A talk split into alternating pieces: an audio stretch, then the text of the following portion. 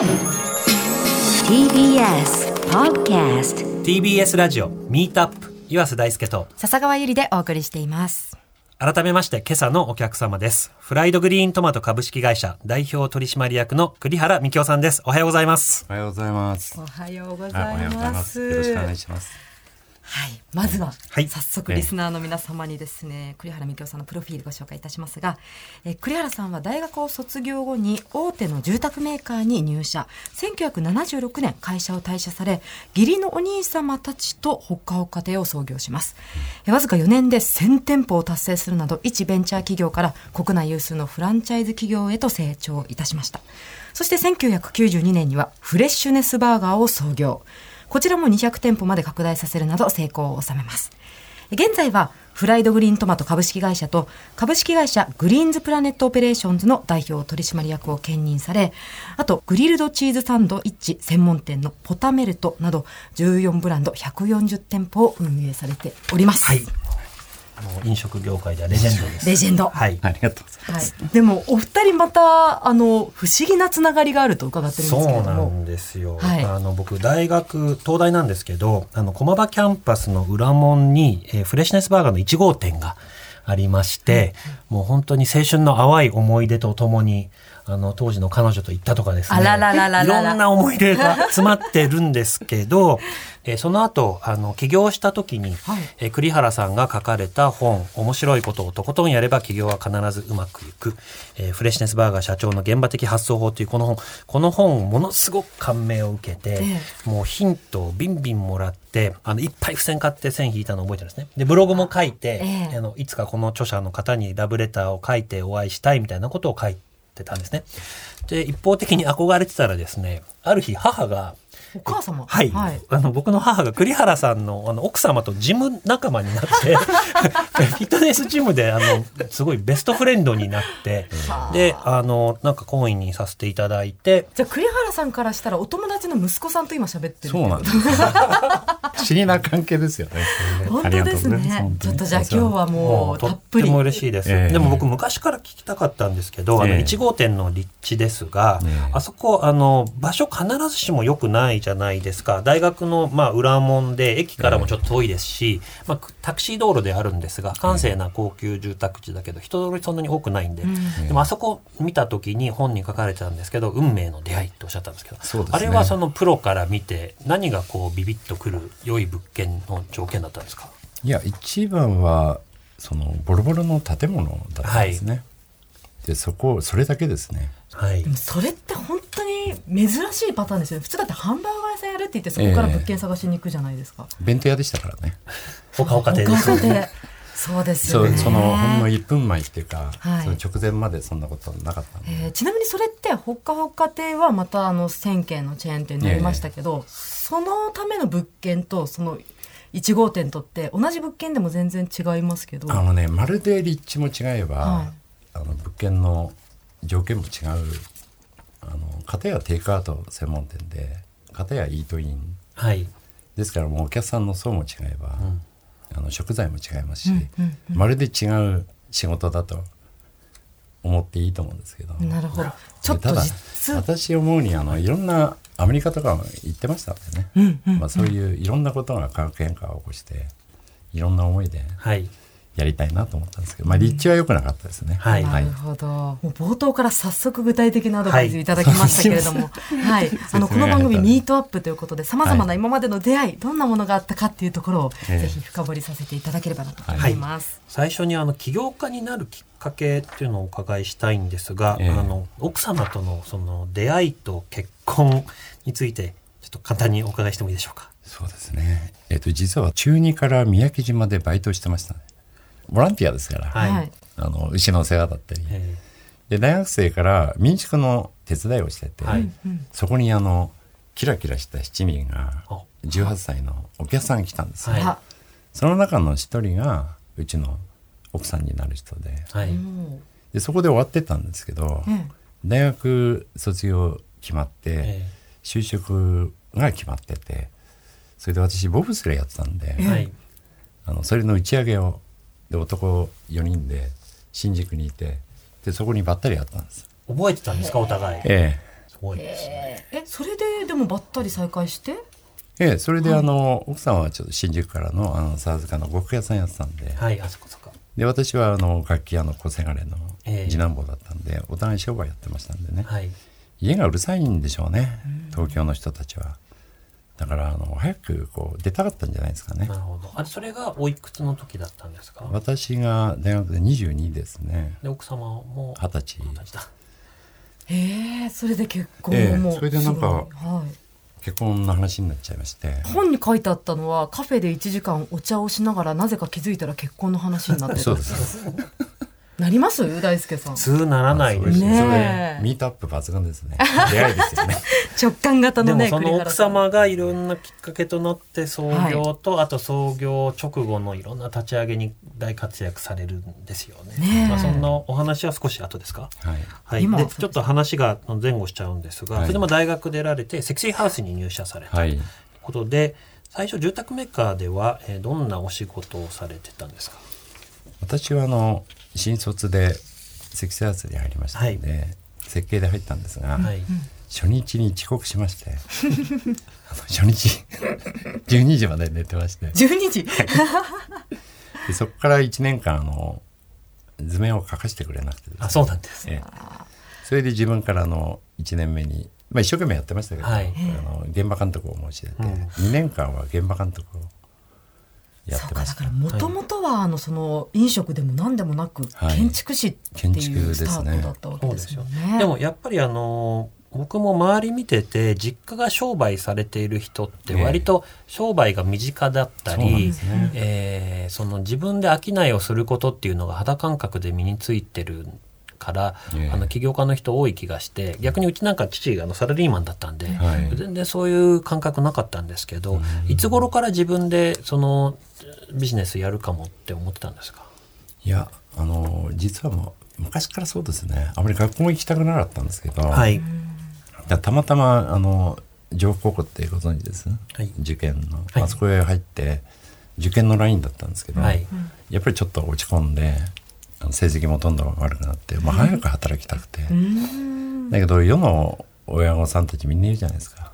大学出てねとか、まあそうですね。ただ何よりも、まあ、一つは上場会社に入ったんで、ええ。あのこんなに勉強させていただいてお金もらえるってね常にこう感謝してたんですがあのこのまんま幸せに上場会社行くかなんか茨の道行くかっていう選択したら先の見えない方を選んだんですね。はいでまさにその先の見えない選択っていうのが、ええちょっと奥様の関係のある方からのっていうことだったんですよね。そうですねまあそう思ってたんですけど、はいそれのきっかけがこう第二の人生が。えー奥さんのお姉さんの旦那さんそのお姉さんの旦那さん。奥さんのお姉さんの二人兄弟なんですね。はいほうほうほうそのお姉さんの旦那さんが、えー年は一緒なんですけど学年が一個上で、うんあの全然正反対の性格なんですけど。もともと親戚付き合いはあったんですか？一切ないですね。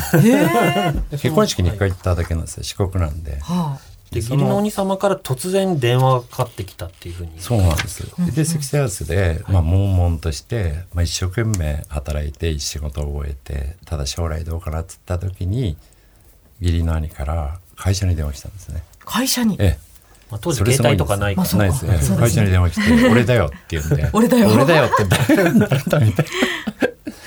それで言ったことが「はい。お前やめてこい」っつうんですね、ん。それ一回しか会ってないですよ。はでまああの分かりましたと。で一回結婚式があったんで、東京のホテルではい。2人で会って、でその時の語り合ったんですよ一はい生懸命、ビジネスアイディアがええ。お弁当屋さん、そうですで私の実家はヤマハの特約店だったんで、はい。一つは特約店方式を知りたい。フランチャイズっていう言葉がまだ成熟してない時でしたので、ええはい。だそれとフランチャイズを兼ね合わせてるんだと。あ、はあ、でも義理のお兄様である田淵さんの頭の中にはもうお弁当フランチャイズでっていう思いがあったそうですってことですかで、あのうどん屋さんやってましたんでええええええ。そういうはい。人生なんですけど、はい。でもう一つは私が建築だからええ。店ができんじゃないかって、まあ、2点ですけど、はい。実は両方とも間違いなんですけど。建築ってあのビル工事と住宅と、はい。えーお店商業建築はまるでこう大工さんの手も違うし設計もまるっきり違うんだよねなるほどなるほど。材料も。でもそのお兄様はまあ店あの建築やってるからできるだろうと思って声かけてきたそうです。ですから上場会社にいてお前組織知ってるだろうとあの建築プロでしょと。はいで楽器屋でしょと、はい。この3つですね。お兄様からしたらもう条件がバッチリだったってことですね。バッチリあった でも逆にそのね安定した一流企業での生活を捨ててええ。一回しかあまあ親戚とはいえ一回しか会ったことない義理のお兄様と二人で商売始めることの不安はなかったんですか？あの時はまるでなかったですね。でもそれって若若くてあまり分かんないから深く考えないことだったのか直感的にこれが正しいって思われたのかいやこれはね誤解されちゃうとあれなんですけどやっぱりねすごい会社でいい会社でいいんですけどこのまんま70になるのかなって思ったら、そっちの方がちょっと私は不安で、もっとこう先の見えないことにチャレンジしたいなというのが強いですね、はい。そこへ電話来たんであとその熱意と人を誘う力ってすごいなと思ったんで、ですからまあ奥さんが第一の出会いでその今度お姉さんのはい。旦那さんが第二の出会いでこれがもう今の人生の形成ができてるんで、ね20代前半でどっちもあったっていうことですもんね、えーですから人間こう AB ゲームかなと思ったんですよね。A はこっちで、はい。B はこっちを選択するとか言った時は本人しかもう決められないんで,、で私も勝手にやめたんですよ。話して次の日に辞表を出したんです次の日これがまたやめられないんですけど 大変でね、はい。ところが一番心配だったのは奥さんだったんですけど、はい。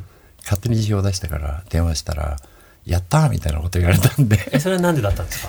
いやなんか嬉しかったんじゃないですか？東京へ来るから。長野にいたんで。あなるほどなるほど、そういう感じですから、はい。それで全部救われちゃって、いつもそうですよね。やっぱりきどしっと肝の座ってる奥様かっこいいですね。そういうイメージではないですね。なんか可憐な感じそうなんですか。ちょっと奥様とのミートアップのお話が出たところですがちょっとほかほか亭のね当時のお話も聞いていきたい当ですね。時だから業態として持ち帰りのお弁当屋さんって初めてだったんですよね。そうですね。はい、これあの大成功されたのは今から振り返るとどういった要因があったんですか？あの2つ考えられて、はい。一つはあの女性の社会進出の時期でして、創業が何年でしたっけ？えー、と昭和53年っていうと、78年です、ね、1978年なんですね、じゃああのお家で料理する時間が減り始めたっていうことですか、えーほとんど専業主婦の方が多くて、はい。あのそういう時代でしたね、ええ。それが一点とあとはね非常識の中の常識であの田淵私もう一人青木っていうのにいたんですけど、はい。アパートでやってましたんでね。みんなわからないんであのビジョンはあったかいお弁当をはい。安く、米は一番ささみ式で、っていうだけなんですよ、シンプルですね。でシンプル。それでだからほっかほか程度うん、ネーミングももう最初から決まってたとか。えーところがですねプロは後で分かったんですけど、はい。お前たち何やってるんだって言われたんですけどあったかい食べ物ご飯を箱に詰めて出すっていうのはやっちゃいけないっていうあの中毒が起きるんですね。そうなんですね。えーだから傷があってブドウ球菌があった手で、ちょっとでもご飯触るとフランキーに入れた状態で2時間経つとブドウ球菌が発生して中毒が起きるじゃあプロからするともうほっかほか弁当っていう名前自体が間違ってる感じなんですそうタブーな感じだったんですね。ですから今でも全部あのコンビニエンスストアのおはい。弁当でも正しい中毒が起きないようにあそうです。全部冷やして。確かにそうです。レンジで温めてですもんね。でも我々はそういうビジョンがそこにあるんで、はい。あったかいお弁当を美味しく安くっていうテーマですから食べてくれちゃうんで、はい。絶対起きないんですね。あ。なるほど。持ち帰ってずっと放置しないからなんですえあったかいうちに絶対食べたいですもんえね、ええ。ですから一言で言うと成功の秘訣は完全な隙間で、みんなが無理だとプロがそれは無理だと思ったことをやられたっていうことなんですね。そうい。うことが多いですよ。ね。はいちなみに私大輔さんにちょっと聞きたいんですけど、はいあの4年で1000店舗まで行ったじゃないですか、ほかほかってものすごい驚異的な成長ですよ、ね、これってどれくらいすごいことなんですか？いや今時そんなのないんじゃないですかねこれだからあの1店舗成功させるのは難しくなくて、ええ。もしかしたら自分の目が行き届く範囲で数店舗は難しくないんですけど、やっぱりそのスケールさせるっていうのが一番難しいじゃないですか。これどうやられたんですか？これはあのフランチャイズ方式を導入したっていうことで、はい。フランチャイズシステムは本業にあらずであの仕組みなんですね、えうんで増やす手法ですからそれを使ったってことですね。それは経験があったわけじゃないんですよね。ないんですけど、はい。まあそれをもう毎日いろんなことを考え、直訳手方式も、はい。そういうことですよね。なるほだから3人で128で4年で1000っていうのは今度はサブフランチャイズっていうのを設定して、どはい。全国に38箇所の地区本部を設定したんですね。なるほだから月に64点ぐらいオープン。月に64店日本のどこかにオープンしてる、ええ、すごいそういう話ですね仕組み、まあ時間があればそういう話もね、できるんですけど一言で言うとそういうビジネスモデルさえできれば、どはい。それを増やす手法を使って増やしていく。なるほど。あそれで認知率を上げる。上げたらどっかが1社が2社残るっていう流れですよね。はい、でもそれで4年やられてまだ29歳である意味大成功じゃないですか、ええ。最初のベンチャーとしては。でそこからそのそれに満足せずに今度新しいフレッシュネスバーガーを始めることになるわけですよね。えこれがだからもともときっかけとなったのがあのご本あの読ませていただいて、えまあちょっと会議ばっかり出るようになって起業の頃のワクワク感が失われてたと、まあ、そういった時にあの運命的にフレッシュネスバーガー第1号の店舗に出会ったと。そうっていうふうに書かれてましたが、えその時の心境とかってどういう感じだったんですか？えいやこれはもうちょっと他は手も取ってしまいますけど、ええ。創業と成長と、はい。一時リストラをやらざるを得ないような時期があって、うん。ええそれで再安定成長とはい。言ったら初め自分が一生懸命やらないといけないと思ってたのが売り上げが高くなって人がいっぱい集まるといい人材が集まりはい。安定しちゃうんですね、ええ。とまた上場会社辞めたのに上場会社になるわけですあでそういうしたらもう全然やることはないんですね、はい。会議ばっかりで、そこへ普段出かけないのに不動産屋さんにお茶飲み行ったら、はい物件が出てきて3番目は物件との出会いで。あそれが3個目の奥様が1人目で、ええ。義理のお兄さんは2人目で、ええ。この物件がそうなんです。ミートアップ。